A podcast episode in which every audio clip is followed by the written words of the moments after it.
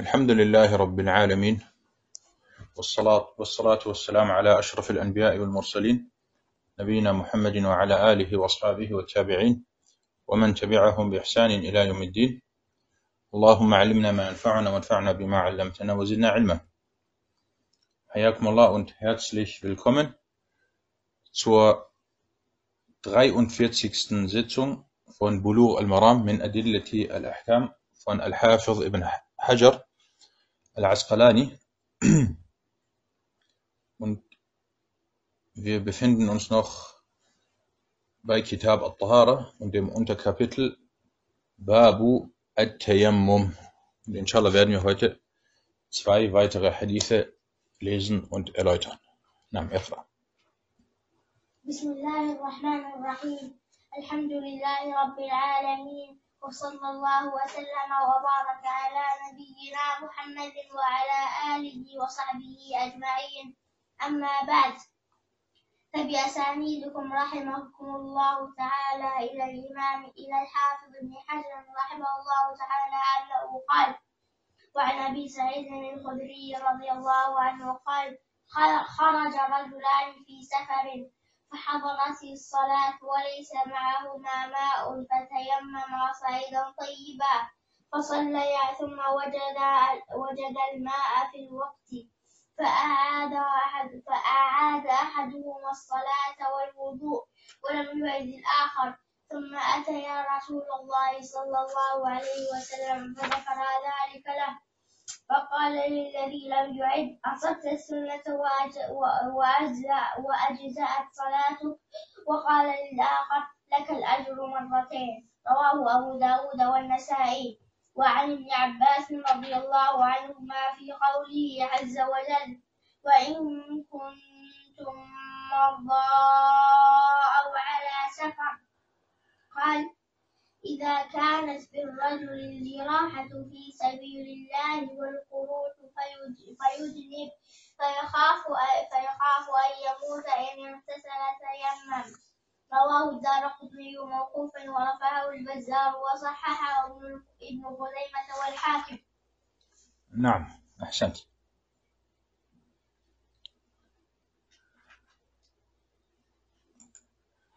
Das ist der 113. Hadith.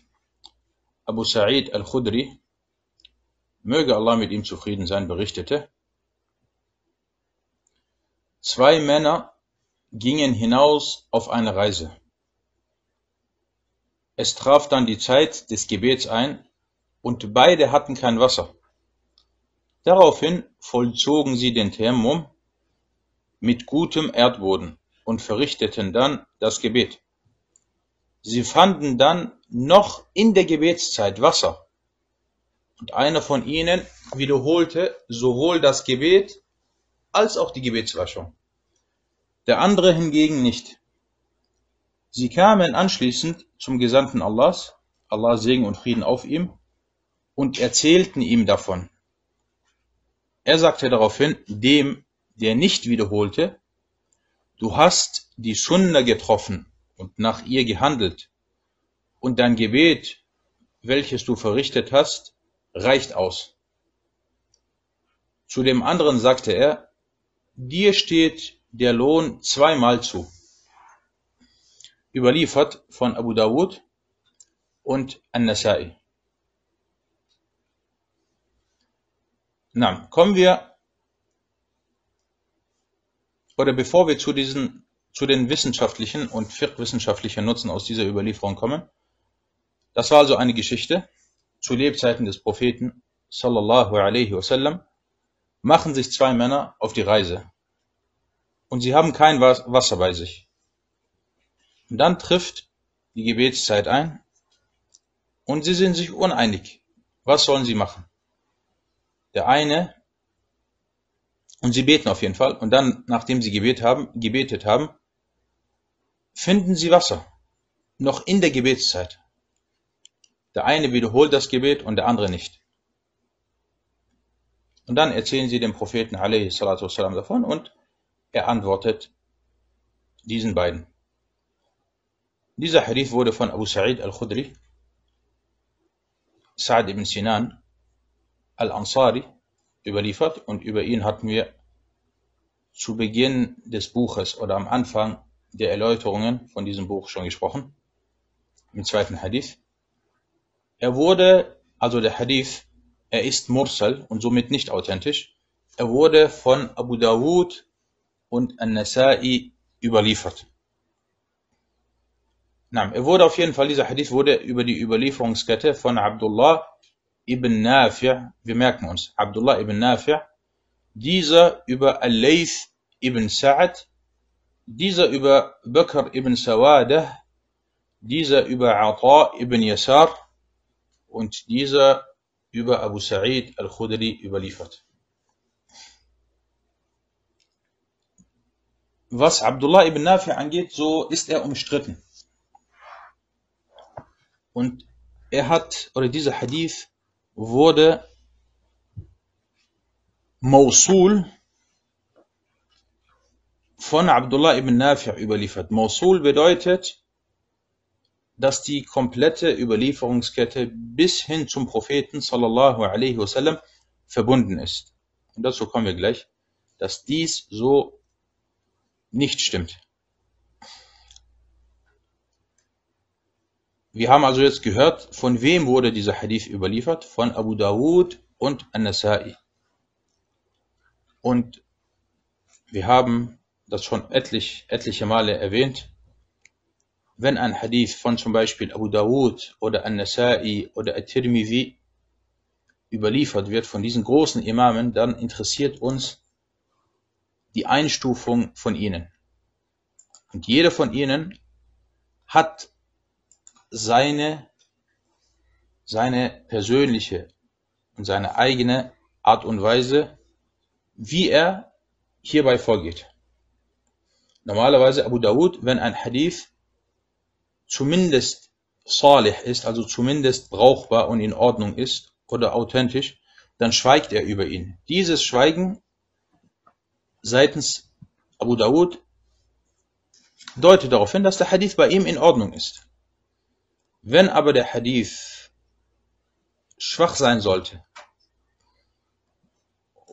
dann schweigt er nicht darüber, sondern er geht darauf ein, wie er das auch hier in diesem Fall gemacht hat. Nachdem er den Hadith überlieferte, sprach er darüber, über die Überlieferungskette und er sagte, also Abu Dawud sagte, und die Erwähnung von Abu Sa'id al-Khudri in diesem Hadith ist nicht bewahrt, also nicht mahfuz und er ist Mursal.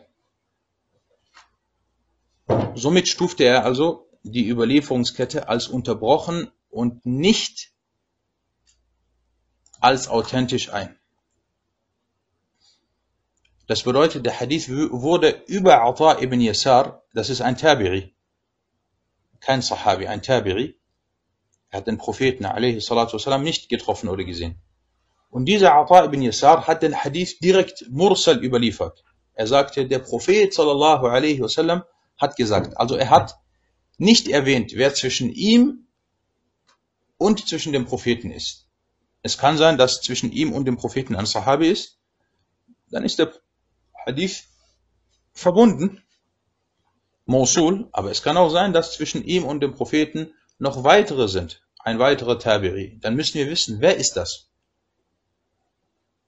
Von daher hat Abu Dawud also diesen Hadith als Mursal und nicht als authentisch eingestuft. Das soweit zu Abu Dawud. Kommen wir zu An-Nasai. Und An-Nasai hat ungefähr die gleiche Vorgehensweise wie Abu Dawud. Er erwähnte diesen Hadith an zwei Stellen seines Buches, Sunnah-Buches Al-Mujtaba.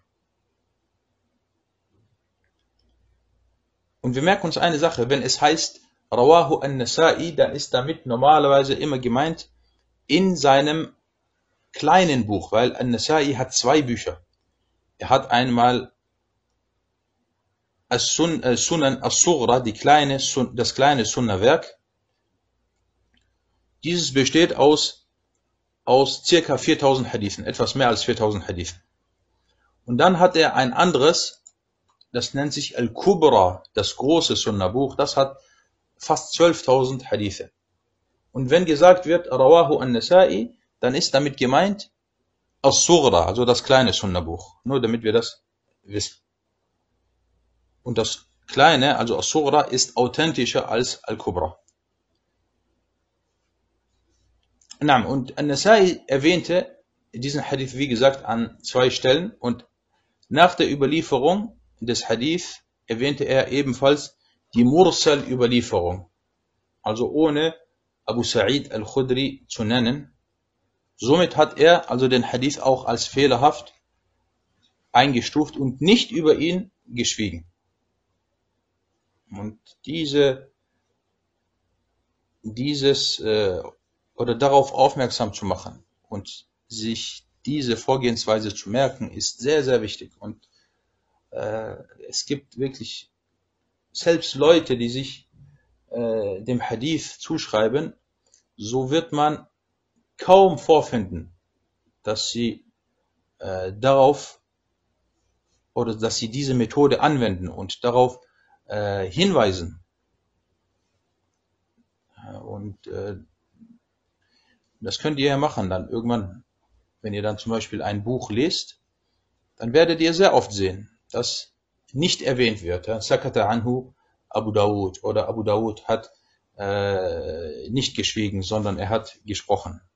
Also wir haben diese zwei großen Imame, die diesen Hadith überliefert haben, beide haben ihn als fehlerhaft eingestuft.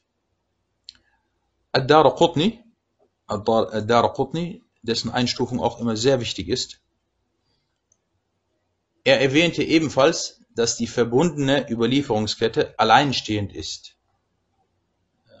Tafarrada bihi Abdullah ibn Nafi'. Er sagte, Abdullah ibn Nafi' hat das als einziger Mosul überliefert und äh, hingewiesen, dass also die Mursal-Überlieferung die richtige ist. Einige spätere, äh, wie zum Beispiel Al-Albani, sagten, dass die Überlieferungskette authentisch sei. Sheikhuna, Sheikh Abdullah Sa'ad, sagte, dass der Hadith fehlerhaft ist, ma'lul. Na, das soweit zu den Hadith-wissenschaftlichen Nutzen. Kommen wir jetzt zu dem Fiqh, den wir aus diesem Hadith entnehmen.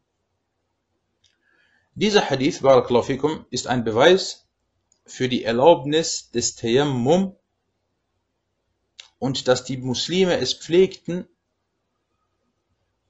zu Lebzeiten des Gesandten, zu Lebzeiten des Gesandten sallallahu alaihi wasallam es anzuwenden.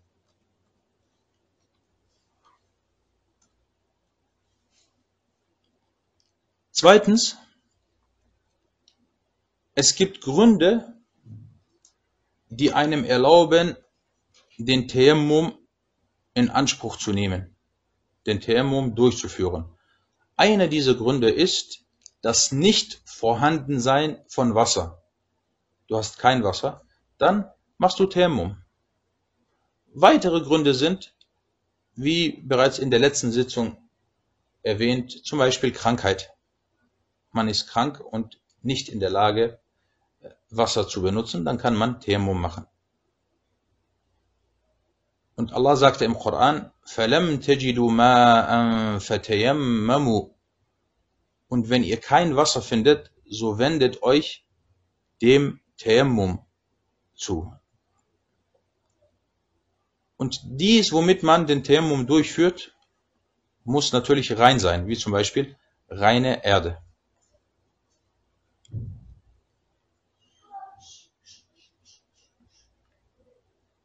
Jetzt kommen wir zu zwei, zu zwei Punkten, zu zwei Themen. Und zwar die erste Thematik.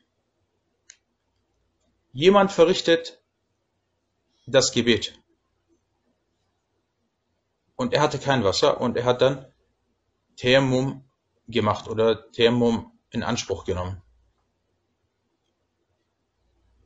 Dann ist er fertig mit dem Gebet und er findet später Wasser. Sei es jetzt in der Gebetszeit oder nach der Gebetszeit. Was muss er machen? Muss er das Gebet wiederholen? Muss er Wudu machen und dann das Gebet wiederholen? Oder ist sein Gebet richtig? Die überwältigende Mehrheit der Gelehrten sagt, in diesem Fall muss er das Gebet nicht wiederholen. Sein Gebet ist richtig. Und das ist die Ansicht der vier Rechtsschulen. Der Rechtsschule von Abu Hanifa, von Malik, Al-Shafi'i und Ahmed. Das wurde unter anderem von Ibn Qudama in Al-Mughni erwähnt. Das ist jetzt ein Beispiel gewesen oder eine Thematik. Kommen wir zu der zweiten Thematik, die ist etwas anders. Jemand macht Tayammum, weil er kein Wasser hat, und dann verrichtet er das Gebet. Allahu Akbar. Und während er sich im Gebet befindet, kommt jemand mit Wasser. Kommt jemand mit Wasser. Was muss er in diesem Fall machen? Es gibt hier zwei Ansichten. Die erste Ansicht besagt, dies macht seinen Tayammum und das Gebet, welches er gerade verrichtet, ungültig. Und man muss dann das Gebet abbrechen, mit Wasser die Gebetswaschung vollziehen und das Gebet nochmal verrichten. Und das ist die Ansicht oder das ist die bekannte Ansicht in der Rechtsschule der Hanabila und die Ansicht der Hanafiya und auch die Ansicht von Ibn Hazm al-Zahiri. Das wurde unter anderem in Al-Insaf und Al-Muhalla und so weiter erwähnt. Was sind ihre Beweise? Ihre Beweise sind der Vers in Surat Al-Ma'idah فَلَمْ تَجِدُوا مَاءً فَتَيَمَّمُوا صَعِيدًا طَيِّبًا Wenn ihr dann kein Wasser findet, so wendet euch dem guten Erdboden zu, so wendet euch dem Tayammum zu. Sie sagen aber, jetzt hat er Wasser gefunden. Und weil er, auch wenn er im Gebet ist, Wasser ist jetzt gekommen. Und deswegen darf er jetzt nicht mehr mit Tayammum das Gebet verrichten. Und als Beweis führen sie ebenfalls den Hadith an, den wir in der letzten Sitzung hatten, wo der Prophet, Hadith von Abu Huraira, wo der Prophet sallallahu alaihi wasallam sagte, وإذا, وإذا وجد الماء فليتق الله وليمسه بشرته. Doch wenn er Wasser findet, dann soll er Allah fürchten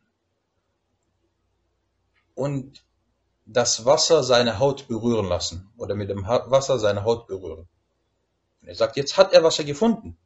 Deswegen muss er Allah fürchten und er muss Wudu machen mit Wasser und das Gebet dann neu verrichten. Das ist die erste Ansicht. Die zweite Ansicht, sie sagen, dies macht den Tayammum nicht ungültig. Und somit muss man das Gebet nicht abbrechen und äh, wiederholen, ich habe hier einen Fehler gemacht, einen Schreibfehler. Und das ist die Ansicht der Malikiyya und Shafi'iyya und eine Überlieferung über Ahmed. Aber es wurde gesagt, dass Ahmed wieder von dieser Meinung zurückgetreten sei. Und das wurde unter anderem in Al-Um, das ist ein großartiges Fiqh von Imam Shafi'i selbst, und in Al-Insaf erwähnt. Sie sagten, dass dieser Tayammum bereits beim Gebet auf eine erlaubte Weise angewendet wurde. Oder für das Gebet auf eine erlaubte Weise angewendet wurde und er sich im Gebet befindet. Und wenn er sich im Gebet befindet, so ist er im Gebet nicht angesprochen sich zu reinigen. Und Wallah die erste Ansicht, die ist stark. Und man ist hierbei zumindest auf der sicheren Seite. Dass man sagt, in diesem Fall, wenn das mal vorkommen sollte, bricht man das Gebet ab und macht dann mit Wasser Wudu und wiederholt dann das Gebet. Na, das soweit zu diesem Hadith. Kommen wir zum nächsten Hadith. Das ist Hadith Nummer 114. طيب.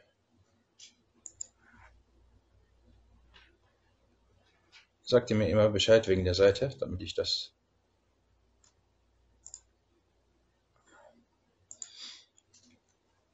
Ibn Abbas, möge Allah mit beiden zufrieden sein, berichtete über die Aussage des Mächtigen und Gewaltigen, Und wenn ihr krank seid oder auf einer Reise. Er sagte, also Ibn Abbas sagte, wenn der Mann auf Allahs Weg verletzt und verwundet ist,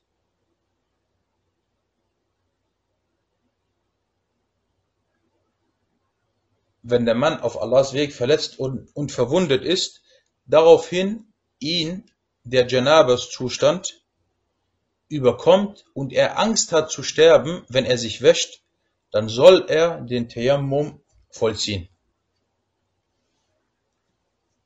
Also wir haben hier einen Vers aus dem Koran und dazu den Tafsir von diesem großartigen Sahabi Abdullah ibn Abbas. Dieser Hadith wurde überliefert von Ad-Dara Qutni als Mawquf-Überlieferung. Mawquf bedeutet, Abdullah ibn Abbas hat das gesagt, nicht der Prophet. Und Al-Bazar überlieferte ihn als Marfu' Überlieferung. Ibn Khuzayma und Al-Hakim stuften ihn, diesen Hadith, als, also Ibn Hajar sagt, Ibn Hajar sagt, Ibn Khuzayma und Al-Hakim stuften ihn als authentisch ein. Das ist, Allah ob das sehr genau ist dass Ibn Khuzayma ihn als authentisch eingestuft hat. Dazu kommen wir gleich. Abdullah ibn Abbas, der große Sahabi, für den der Prophet sallallahu alaihi wasallam Bittgebete gesprochen hatte, dass ihm Allah Wissen in der Religion schenkt. Und dieser Hadith ist als Mawquf Überlieferung authentisch. Er wurde über die Überlieferungskette von Ata ibn Sa'ib, dieser über Sa'id ibn Jubair und dieser über Ibn Abbas überliefert.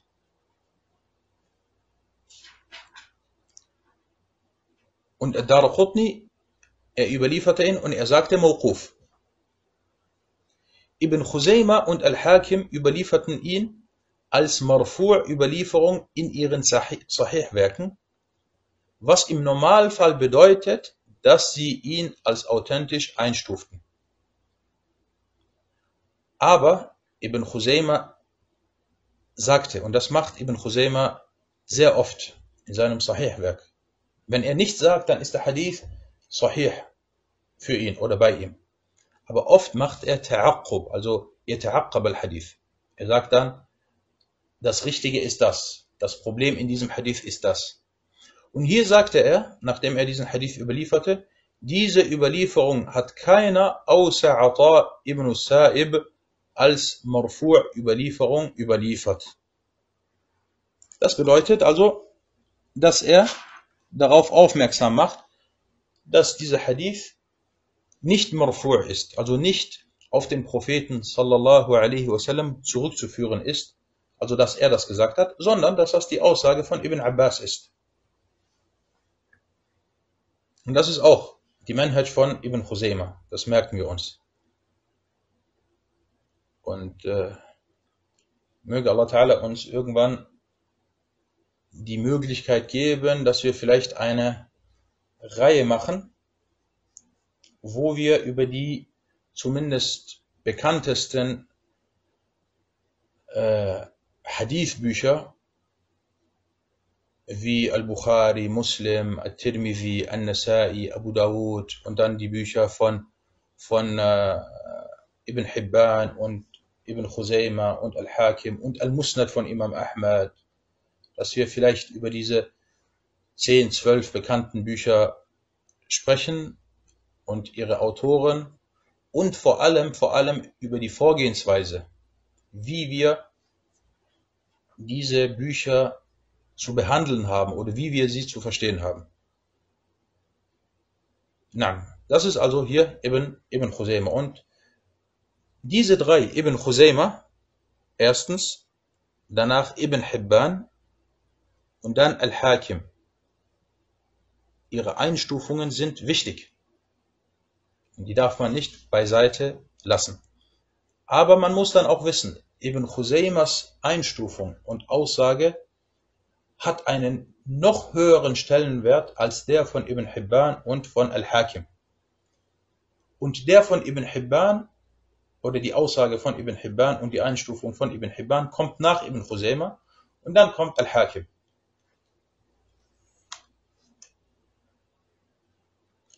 Na, Sheikh Abdullah Sa'ad sagte, dass die Mawquf-Überlieferung authentisch ist. Kommen wir, ich habe hier die fiqh-wissenschaftlichen Nutzen heute ausnahmsweise nicht aufschreiben können. Gehen wir sie durch.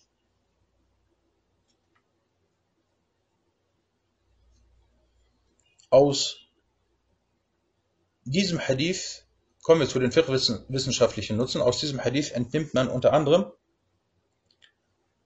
dass der Schaden, der einen getroffen hat, es erlaubt, dass man den Tayammum durchführt. Und hier wurde die Verletzung erwähnt. Und die Verletzung fällt eigentlich auch unter, unter die Krankheit. Und die Krankheit ist der Oberbegriff und darunter fällt dann auch die Verletzung. Aber es wird hier hingewiesen, oder Ibn Abbas sagte, einen wichtigen Satz oder eine, äh, wies darauf hin. Er sagte, er hat Angst zu sterben, wenn er sich wäscht. Das bedeutet nicht jede Verletzung. Jemand hat zum Beispiel eine kleine Verletzung am Finger, nichts Großartiges, und dann kann er nicht kommen und sagen, oh, ich, ich mache Thermo. Wenn er sich wäscht, äh, er wird keinen Schaden davon tragen. Aber jemand hat eine größere Verletzung und er befürchtet wirklich, dass, dass er Schaden davon tragen wird, dann in diesem Fall kann er den Thermum machen.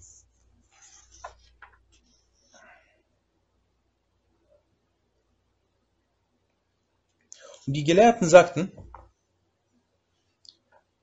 er hat Angst, wenn er Wasser benutzt, dass er Schaden davon trägt. Weil er zum Beispiel schon äh, befürchtet, weil er befürchtet, dass er krank werden könnte und vieles deutet darauf hin. Ein Beispiel, zum Beispiel im Winter, es ist sehr, sehr, sehr, sehr kalt. Und er hat gefroren. Und er hat wirklich nur eiskaltes Wasser. Und er befürchtet, er befürchtet stark, er geht stark davon aus, dass wenn er jetzt Wudu macht, dass er höchstwahrscheinlich krank wird.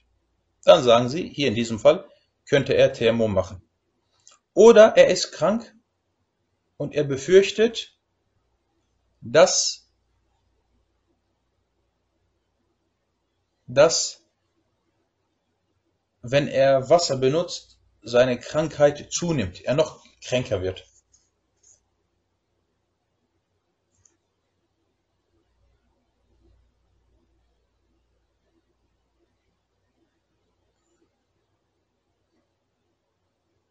Und hier in diesem Vers, in diesem Vers, den Ibn Abbas Tafsir gemacht hat, erläutert hat, sagte Allah subhanahu wa ta'ala, فَإِن كُنْتُم مَرَضَىٰ أَوْ عَلَى سَفَرٍ Wenn ihr krank seid oder auf der Reise.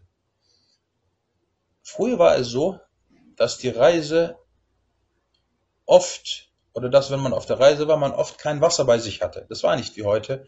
Man hat äh, Flaschen bei sich im Auto und es gibt Tankstellen und äh, Läden auf dem Weg. Nein, man hat manchmal hunderte von Kilometern hinter sich gelassen, ohne dass man irgendwo, vor allem auf der arabischen Halbinsel, ja, ohne dass man irgendwo äh, die Möglichkeit hatte, Wasser zu äh, vorzufinden. Und deswegen wurde hier in diesem Vers äh, die Reise mit, mit erwähnt.